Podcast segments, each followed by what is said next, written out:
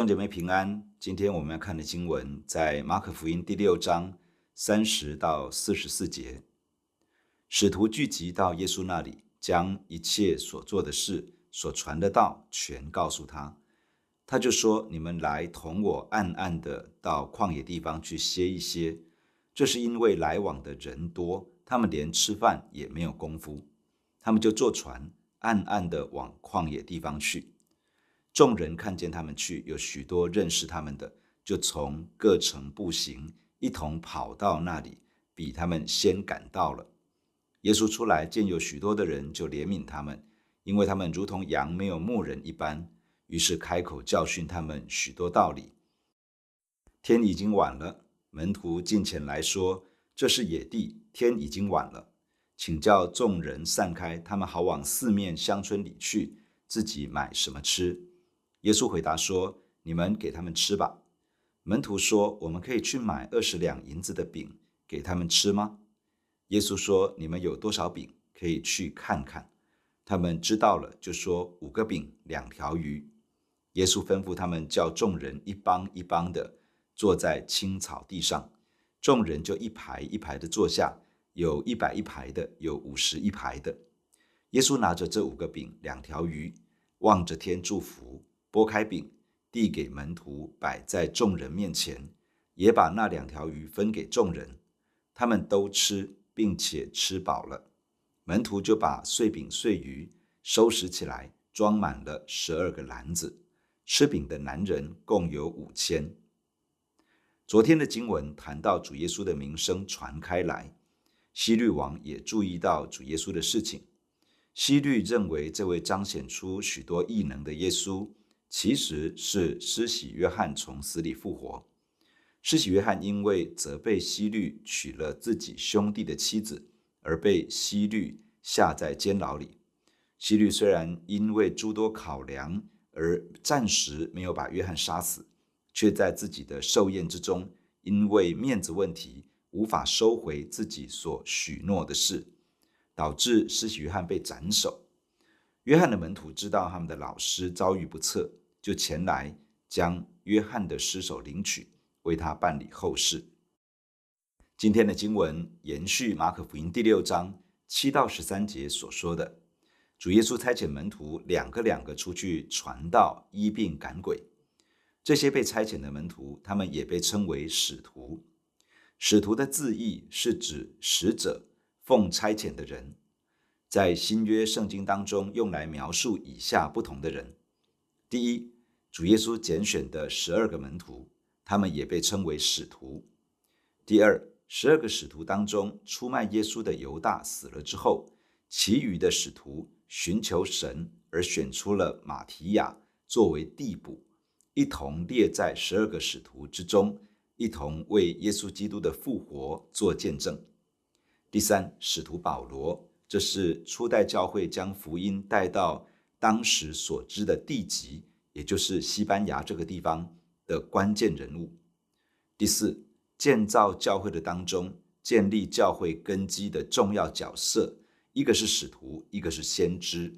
这两种人要在耶稣基督这位教会的房角石所设立的基准与方向中，将教会的根基清楚地设立。第五，基督赏赐给教会的五重职务领袖中。有使徒、先知、传福音的牧师和教师，这群领袖的主要职责是成全圣徒，各尽其职，建立基督的身体。跟随在主耶稣身边的十二个使徒，他们被差遣两个两个出去传道、医病、赶鬼。他们回到耶稣那里，将所做的事、所传的道都向主耶稣回报。主耶稣告诉他们。你们来同我暗暗的到旷野地方去歇一歇。主耶稣要带着这群使徒去到旷野僻静之处，在那里通常不会有太多的人前去。这告诉我们一件事：主耶稣要他的门徒在服侍的忙碌之后，有一段安静的时间。在这段安静的时间当中，只有耶稣和他们在一起，他们也可以相聚一起，彼此加油打气。使他们可以恢复力量。这些门徒真的很殷勤地去传道、医病、赶鬼，需要实在太多了，忙到一个程度，他们连吃饭的时间也没有。耶稣和门徒坐船，暗中往旷野地方去。然而，耶稣和门徒的行踪还是被发现了。众人认出他们，看出他们行进的方向，于是徒步前往耶稣和门徒所要去的地方。加利利海并不是一个大海，而是一个内陆湖泊。群众可以沿着湖岸步行。这些群众有一些是用跑的，甚至赶在耶稣和门徒抵达之前，就抢先一步赶到了。当主耶稣和门徒抵达预先计划要前往的地方时，发现许多的群众已经等在那里。耶稣看见这许多的人，就打从心里怜悯他们。在主耶稣的眼中，看见这些人如同没有牧羊人的羊一般。羊群没有牧人，就失去了引导与保护，而容易走迷了路，或者是落在野兽的攻击之下。上帝与人之间的关系，就如同牧羊人与羊一般。人若是不认识神，生命当中没有神的同在，就如同羊没有牧人引导保护一般，容易迷失而受到撒旦的攻击，遭受到偷窃、杀害、毁坏。主耶稣的眼中看到这群群众的属灵光景，就是一群没有牧人的羊。面对这群如同没有牧人的羊的这样的群众，主耶稣开口教导他们神国的道。在这里，我们可以看到两件事：第一，主耶稣因为内心里面的爱与怜悯，当他自己也面临疲乏、困倦、需要休息时，仍因为内心对羊群的负担而继续的服侍他们。在服侍的过程当中，难免也会有疲累与自己的需要。在这当中花一些时间，让自己的身体、心灵重新得力，其实是应当的。然而，有的时候确实会面对一个光景：服侍的人自己有需要，而羊群的需要就在眼前。主耶稣的榜样是放下自己的需要，倚靠着上帝的恩典与能力去面对羊群的需要。当我们学习服侍主、学习牧养主的小羊时，也要学习。倚靠着上帝的能力去面对羊群的需要。第二，主耶稣面对需要牧养的群众，是用神的道来喂养他们属灵的需要。神的道可以使人的心苏醒，可以使人的生命受到光照，使人从错谬的路上悔改，回转到上帝的面前。神的道可以帮助人领受属神的信心。建立人里面属神的信念系统，神的道启示出神的应许，指引人经历神的方向。主耶稣说：“人活着不是单靠食物，乃是靠神口里所出的一切话。”神的道，神国度的真理，能够建立人的生命，引导人离开迷失的光景，行走在属神的道路上。当我们学习牧养人的生命时，也需要学习用神的话语来建造他们的生命。那天，主耶稣向这群百姓传讲神国的道，一直到日头平西，天已经晚了。门徒来到主耶稣的面前，对他说：“这里是荒野之地，天已经晚了，可以散场了，请叫群众散开，让他们往四围的乡村去买食物，解决他们的民生需要。”门徒其实早就累了，原本是忙完了一阵，回到耶稣面前报告去各处传道的概况。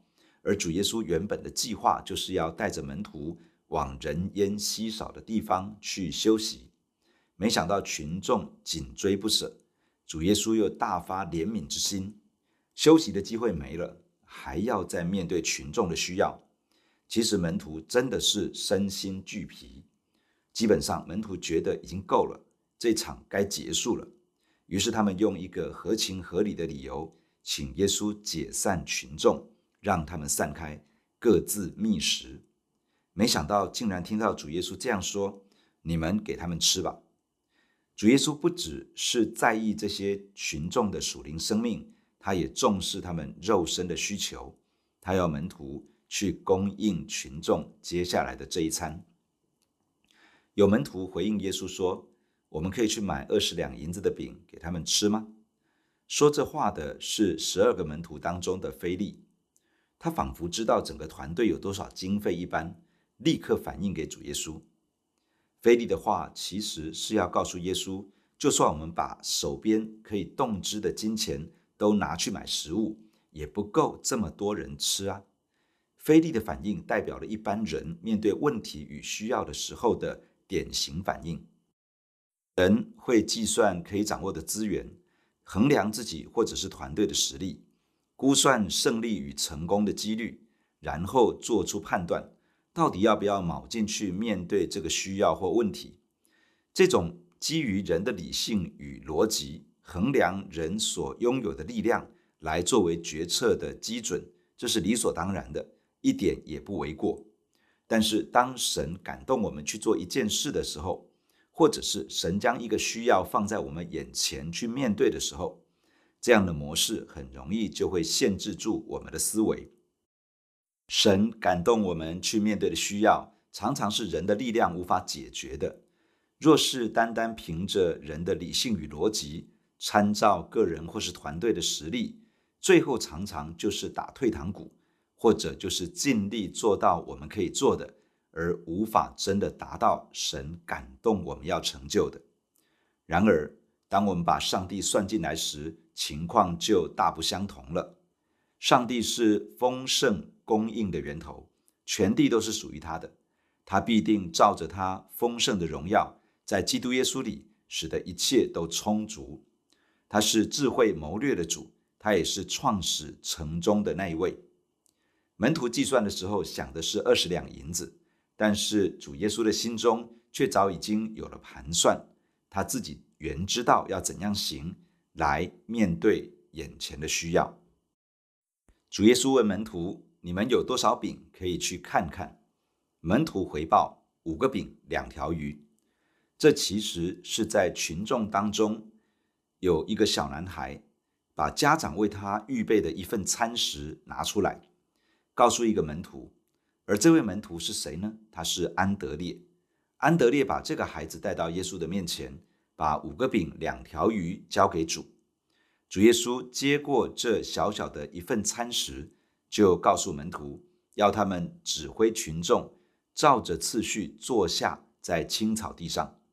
群众接到指令之后，就一排一排的坐下，有的是一百人一排，有的是五十人一排，大家整整齐齐的坐下来。等候着看接下来会发生什么事。只见耶稣拿起那五个饼和两条鱼，举目望天，祝福这些食物，然后把饼和鱼拨开，传递给他身边的门徒。门徒就把食物放在一排一排的群众面前，让他们传递。神迹发生了，所有的群众都拿到了饼和鱼，所有人都有食物吃，而且每一个人都吃饱了。不只是如此，食物还有剩下的。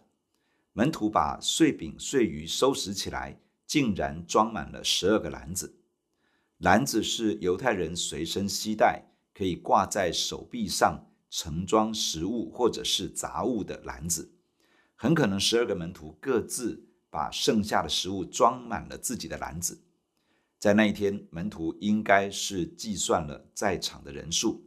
光是成年男子就达到了五千人，可以想见，若是加上妇女与孩童，在场的群众可能达到一万五千到两万人之间。如此庞大的需要，在主耶稣所行的神迹之中，完全得到解决。促成这次神迹的几个关键因素，我们分享如下：第一，主的怜悯。主耶稣心中的怜悯启动了神迹的作为。主耶稣看见人生命当中的需要，动了怜悯的心。即便人是因为自己的罪与偏行己路而落到困境之中，甚至是受到撒旦的攻击搅扰，主的眼睛所看见的仍旧是这个人的需要。只要在幕后的审判来到之前，只要人还有一口气在，神总是乐于。以怜悯为念来向这个人施恩。基于神的怜悯，圣灵会感动服侍他的人，将神的作为带到有需要的人当中，彰显他的工作。第二，人承认自己的有限。门徒发现眼前这个需要根本不是他们可以解决的，即便把自己所有的人力、物力、财力都投入了，也不足以喂饱群众。于是他们在主的面前承认自己的有限与不能。当我们坦诚凭着人的力量无法解决、无法满足人生命的需求，并且来到主的面前承认自己的有限与不足，这就预备了一个管道，让神的能力与作为得以释放在那些有需要的人身上。第三，献上五饼二鱼，小男孩献上了五饼二鱼，这成为主耶稣行神迹的材料。五饼二鱼只是小男孩的一餐饭，放在主耶稣的手中，却可以喂饱一万五千到两万人。资源抓在我们自己的手上，常常只能满足我们一个人的欲望；但是献上给主，交在主耶稣的手中，却可以带出倍增又倍增的效果，产生难以想象的结果，使得许多人可以得到益处。第四，超自然的大能。五饼二鱼若没有上帝超自然的能力，仍旧只是五饼二鱼。但是经过主耶稣的手祝福拨开，神的大能在其中，就祝福了全场的人。我们需要积极的邀请神彰显他的大能作为，因为只有上帝超自然的介入，可以突破人的极限，成就不可能的作为。第五，合宜的管理与规划。主耶稣吩咐门徒要众人一群一群坐在青草地上，于是群众有的五十人一排，有的一百人一排，整整齐齐的坐好。当主耶稣把饼和鱼拨开，透过门徒的手传递给群众，然后一个一个传递下去，就使得倍增的神迹不断的发生，一直到解决了所有的需要。假如那一天众人挤成一团，食物来到就你抢我夺，很可能拿到食物的人只顾着自己填饱肚子，而没有好好的把饼和鱼传递下去。结果很可能只有一小群人吃饱，其他大部分人可能还是饿肚子。神迹还是发生了，但是没有办法产生那么大的影响力，去满足在场所有的需要。还好那天大家整整齐齐、有次序的坐下。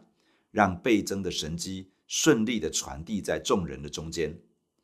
超自然的大能常常需要配上合宜的规划与管理，让神机的影响力可以发挥到极致，使更多人经历神而领受神的祝福。弟兄姐妹，让我们一起在神的面前来祷告。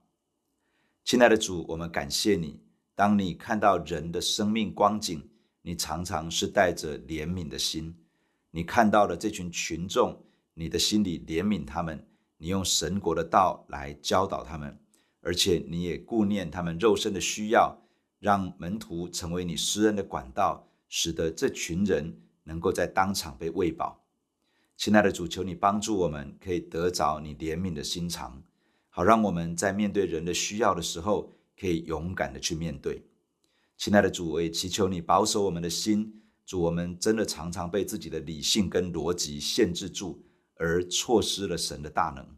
主啊，你帮助我们，永远不要忘记你与我们同在，帮助我们永远都记得你是那位常常顾念保守我们的神。主啊，让你的大能可以透过我们而彰显出来。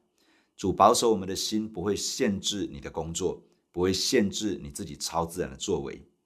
主啊，你也施恩在我们的身上，帮助我们不断乐于献上自己的五饼二鱼，让主你自己来使用，因为你可以把我们手中很有限的资源，让它倍增，去祝福更多的人。主，我们相信你也一定会看顾我们自己的需要，让我们没有缺乏。主啊，我们也在你的面前祈求你帮助我们学习，可以成为你彰显大能的管道。主啊，恩待我们，主让我们成为你神迹的器皿。让超自然的能力透过我们，可以去触摸到许许多多人的需要。主，你也帮助我们学习有效的、合宜的规划跟管理，好让你透过我们所要释放、彰显的神迹作为，可以带来最大的影响力，使更多的人得到祝福。亲爱的主，谢谢你与我们同在，保守我们的每一天。奉耶稣基督的名，阿门。如果你喜欢我们的分享，欢迎按赞、订阅、开启小铃铛。愿神的话每一天成为我们随时的帮助。你也可以把连接传给需要的人。愿上帝祝福你，阿门。